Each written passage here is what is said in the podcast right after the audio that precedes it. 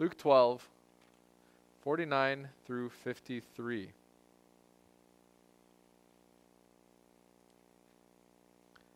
They read in Jesus' name.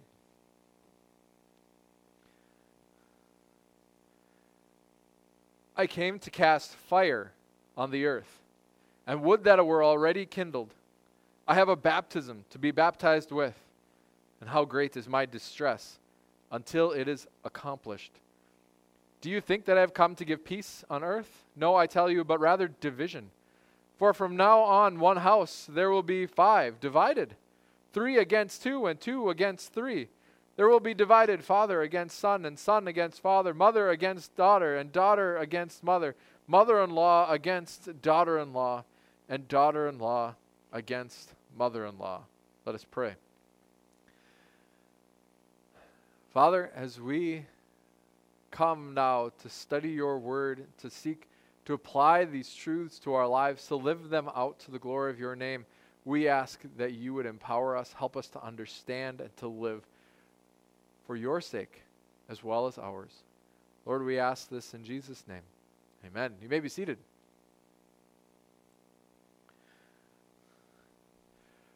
So I'm I will honestly say I don't exactly know why I didn't preach on this last week, um, but I definitely learned a lot. I'm in a class right now called "We Are Not the Hero" by a lady named Jean Johnson, and uh, she was a missionary in Cambodia, and one of the focuses that she has is actually partly what Jesus is talking about here. So I found that really fascinating because as I was studying that, I was thinking about today's sermon.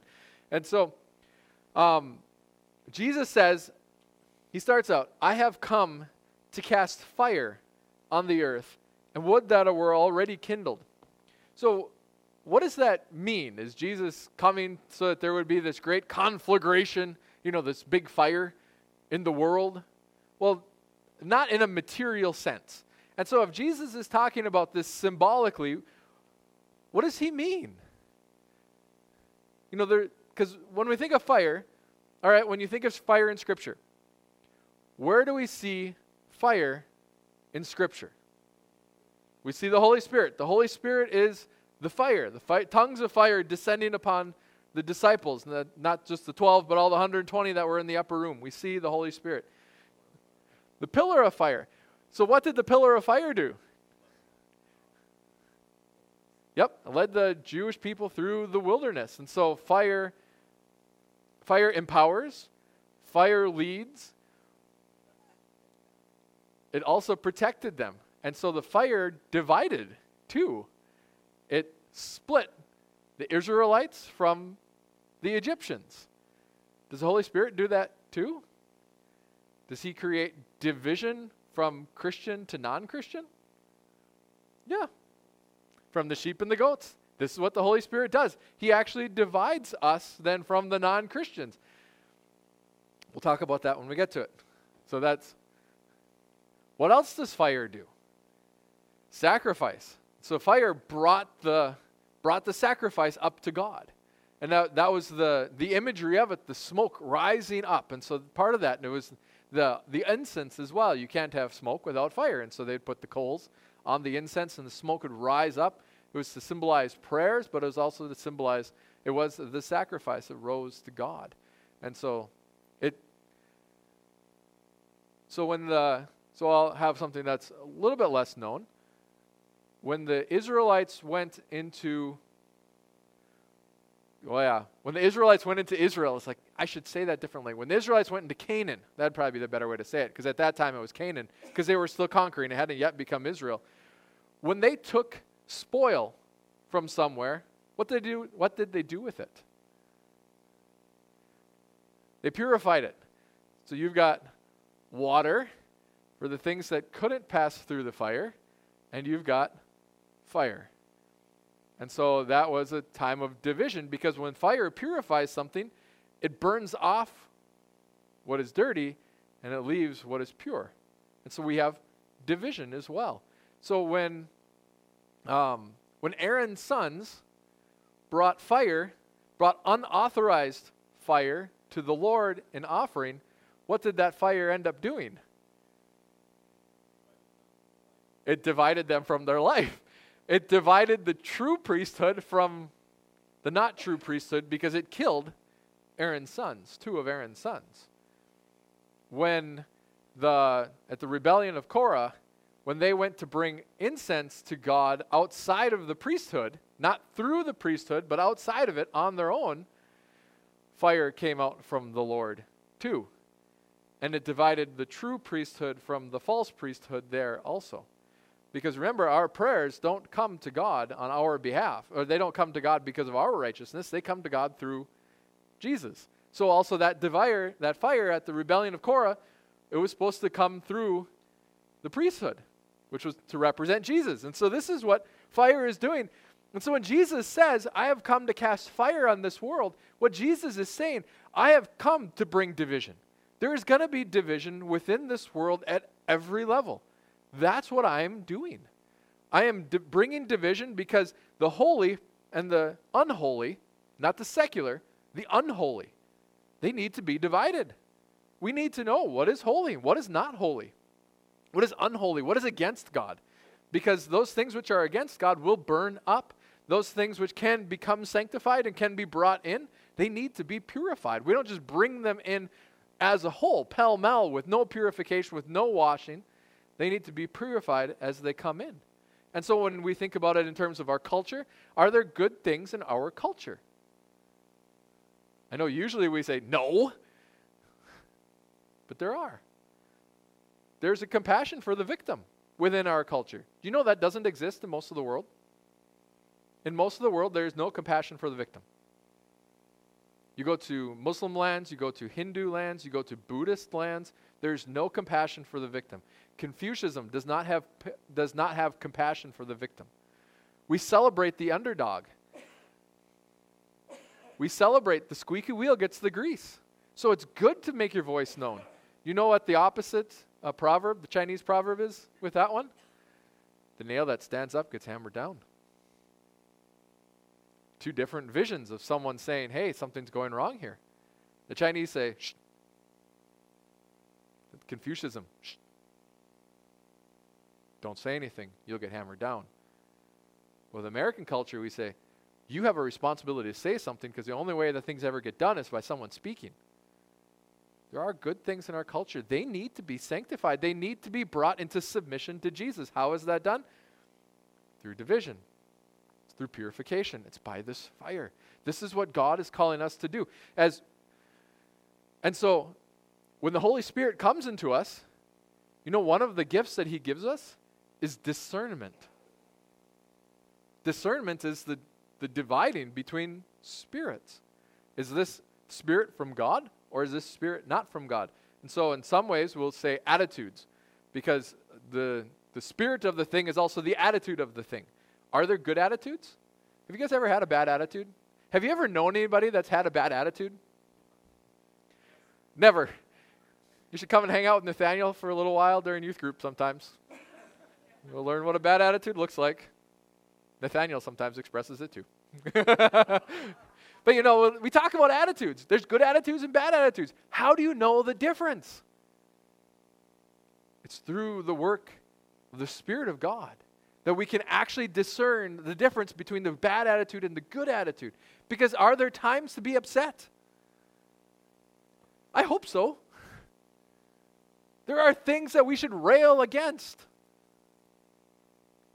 And there are times when my upsetness is not legitimate. Yes, I have been crabby at times. Not very often. Yeah, Kirsten. yeah, so please don't ask. And so we, we so what does the Holy Spirit do?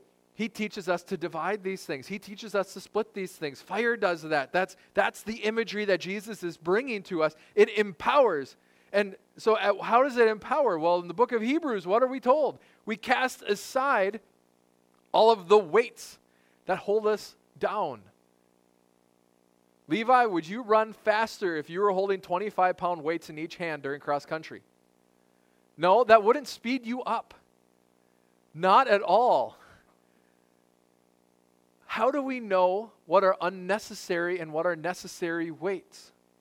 It's through the work of the Holy Spirit. How does He empower us? He helps us shed all of that stuff that's just impure, unnecessary, not important. He does that. Is that sometimes painful? I really like these weights. I've been carrying them for years. They were given to me by my parents. yeah, well, they're probably 20, more than 25 pounds with some of those weights. You know, but are there weights in our lives that need to be shed? Are there things that we've inherited from our parents that we need to drop? Are there things that have been given to us by our culture that we need to say, I am not going to fulfill your expectations? Yeah. How do we know the difference? It is the work of the Holy Spirit. Jim. There are weights that we need to carry. And so those weights are the responsibilities that God has given us as Christians. And so, in some way, so as, as a pastor, I can speak as a pastor. As I do counseling, I, as I'm doing counseling, as I'm interacting with individuals, I am bearing the weight of their emotions too. And that is, uh, that is a weight that God has called me to help bear because I also help bear their burdens as we go through counseling. As I interact with people, I bear their emotional weight. Now, I have to be careful because I also have to know when to hand those weights over to God. And so there's a cleansing process within within me that has to go on too. So that's one of the reasons why I get tired sometimes and get crabby.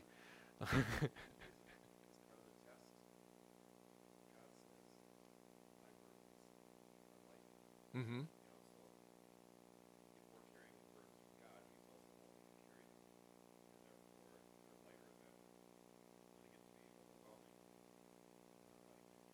Yep. When we have become overwhelmed, there's a problem in our relationship with God because we're not letting Him carry those weights. And so, yeah, yeah. And so that's good. And so, how do we divide that out? It's the work of the Holy Spirit as we study the Word of God, as He applies it into our lives, as He directs our steps and and guides us. He helps us divide these things. This is what fire is. This is how to think about fire. It's not just energizing, because it does that, doesn't it? Your cars, they move by fire. So as you're driving, you're on fire in a very contained area, thankfully, hopefully. If it's not contained, you have other problems, talk to all our mechanics.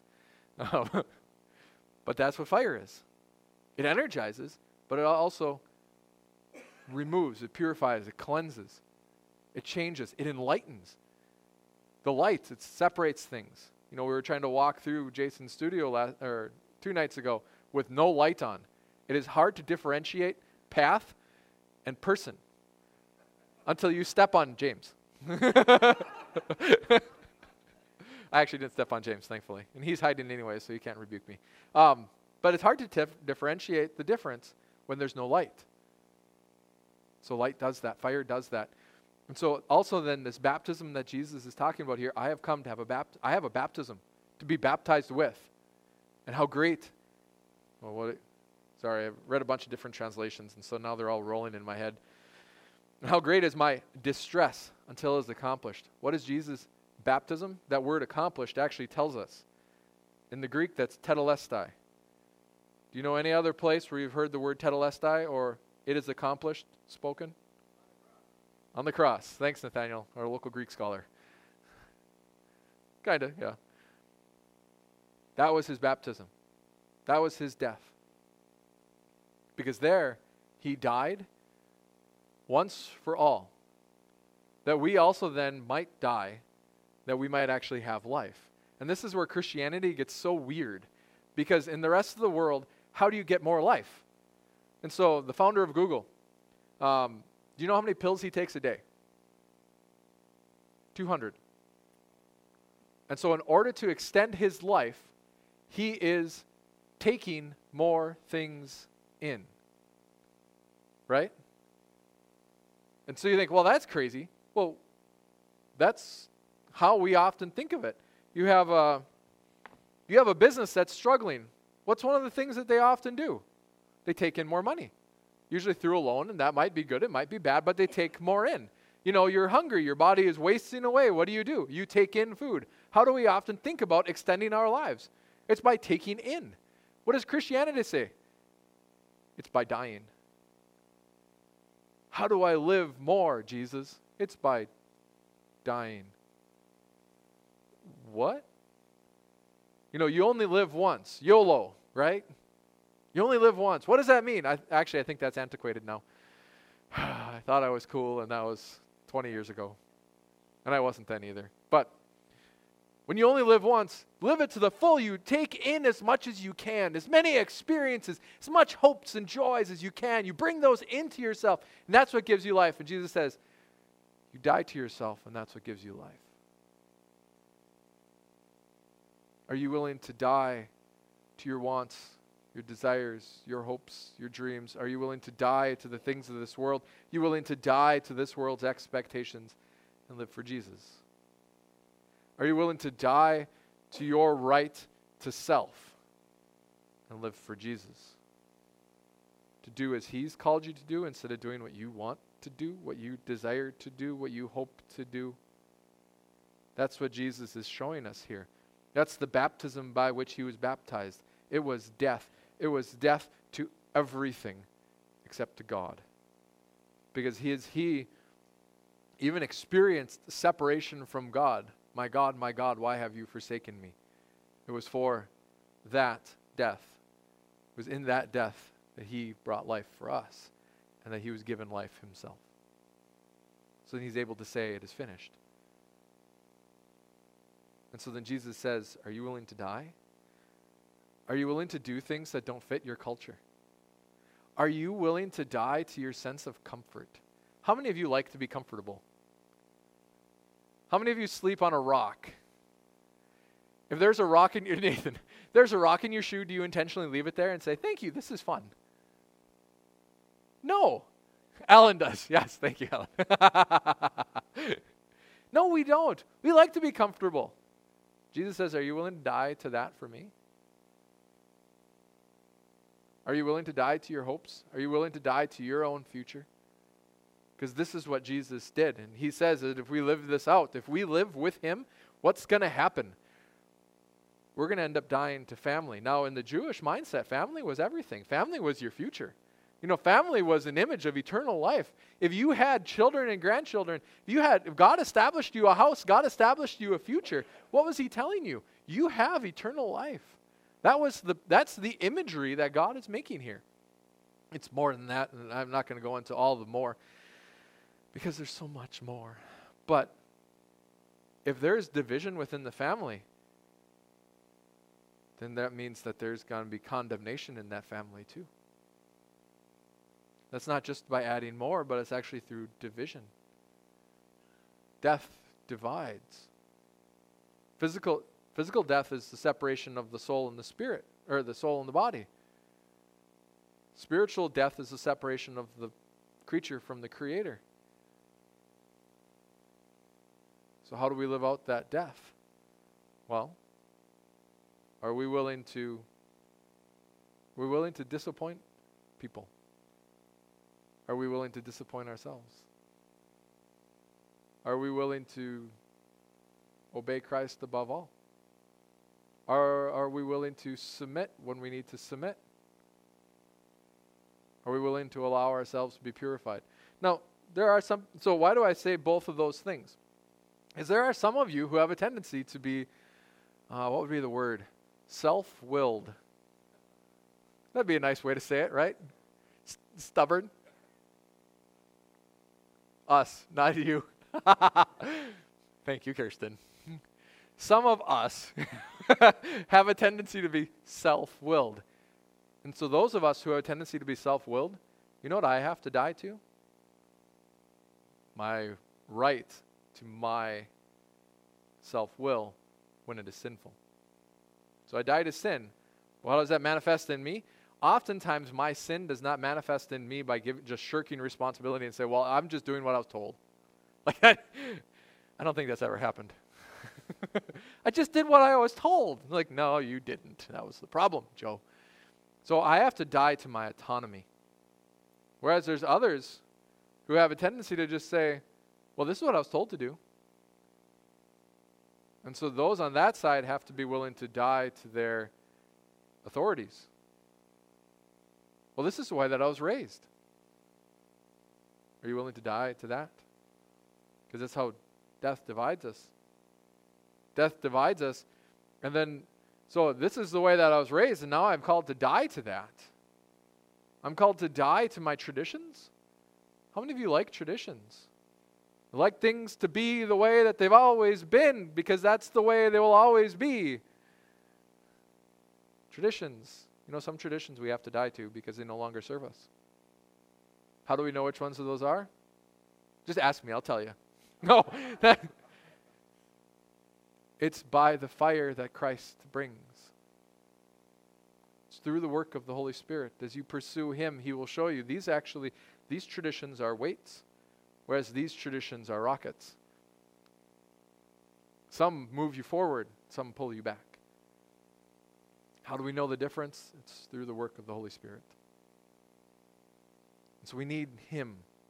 So, what's this all about?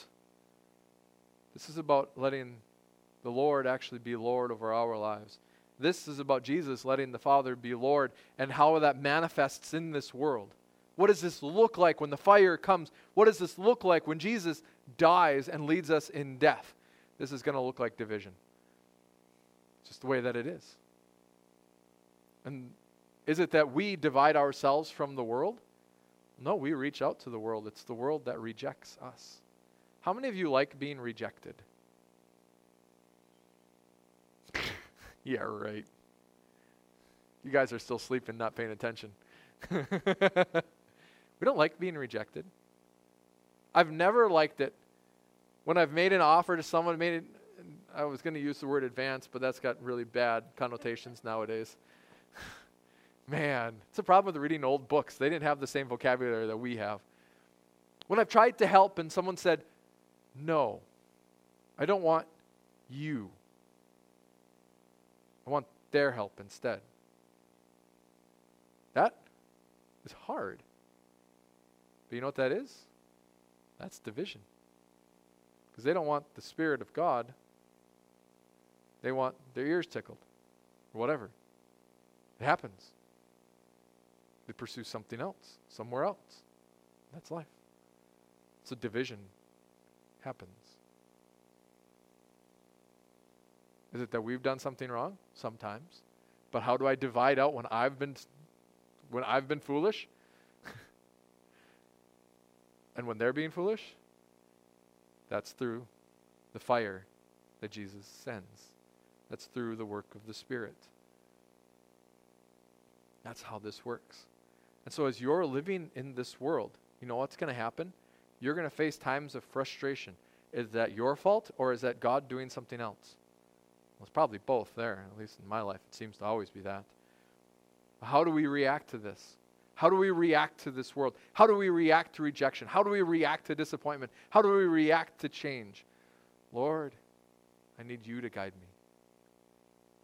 Because I'll tell you right now, I'm not wise enough to guide you because I'm not wise enough to guide me, but I will help you in your relationship with the Lord because He's wise enough, wise enough to guide all of us. Because that's what He wants to do. He wants to be Lord over every aspect of our lives and your life, regardless of your tendencies. Because as Nathan is fond of saying, there are ditches on both sides. I actually got that saying from him. He got it from someone else, but we get all of our sayings from someone else somewhere along the line, so whatever. So I can't just say, oh, I'll just always do this and I'll be fine. If I just turned left all the time, I'd be fine. Not a good idea. If I just turned right all the time, I'd be fine. You're just going in circles, dude. How do we know? It's by the guidance of the Holy Spirit. But is that just us, me alone? No. Because you know what we have here? We have a body. We need the body. Wives, Do your husbands have any gifts that you don't have? Husbands, do your wives have any gifts that you don't have? So, as God has made that happen, careful, you two. as God has made that happen, so also He's made that happen within the congregation. So we need the congregation because God has not created us to be individuals. We are not Americans. America rejoices in radical individualism. That's going on right now.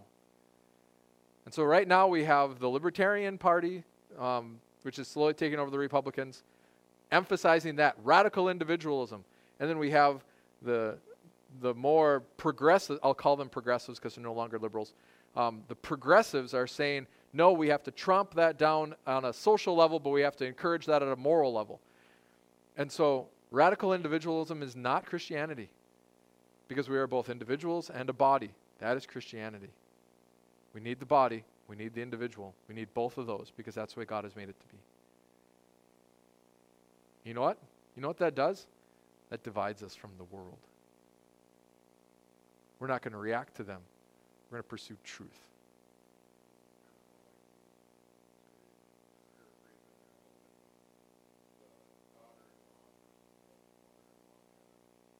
Yeah. It's yeah, it, it patterns repeat. Otherwise they're not patterns. And so if it happens here, it happens here. If it's a proper pattern, it's going to go all throughout. And so if it so that yeah, that division is going to that division is going to exist at a national level, and that division is going to exist at an indi- uh, w- even within me as an individual. There are times when I just want to say, "I'm not in charge at all. You guys do whatever you want." Then there are times when I feel like I got to control this. So I feel this division inside of myself. And so if it's inside of me, it's also here. And if it's here, it's also there. So how do we discern? How do I discern what times I need to step in and take authority and what times I need to say, all right, this needs to play out? Lord, you have to guide us. Because it's through the fire. That's the fire that Jesus is talking about. It all comes back to our you know, this is why we talk about congregation. With this, I'll, I'll end. We're a congregation. What is a congregation? Is a group of individuals that come together. Me sitting out in the wilderness, is that a congregation? It depends on how many voices are in my head, but it shouldn't be. I am not a, I, I'm, I'm a congregation of emotions sometimes and thoughts, but I am not a congregation. But this congregation as a congregation, we need others. But a congregation with no individuals is not a congregation either. Then it's a monolith. And it ought not be that either. And so we need both division and unity. How do we discern that? It's through the work of the Holy Spirit with us together, trying to create that community that God wants. Does this make any sense? So we're so what did Jesus want? Jesus wanted Jesus wanted to die. But not for the sake of death, for the sake of life. And he wants us to walk in that same spirit. That's the Holy Spirit. Die to self. Sometimes you have to die to self, sometimes you have to die to the congregation. How do you know the difference? It's through the work of the Holy Spirit. We're always called to die to sin and live to righteousness. Amen. Well, that was way more philosophical than I planned. Let's pray. Father, we need you to play these things out in our lives. Lord, because I cannot do this without you. We cannot do this without you. Sharing our ignorance does not give us wisdom. Only you do. So, Father, we lack wisdom, so we need your Spirit. Let's be humble and open to you. Guide us for the sake of your kingdom, for the sake of your body, for the sake of your church, for the sake of your congregation, for the sake of all those within it. Lord, that your kingdom might come, even unto us. Lord, we ask this in Jesus' name. Amen.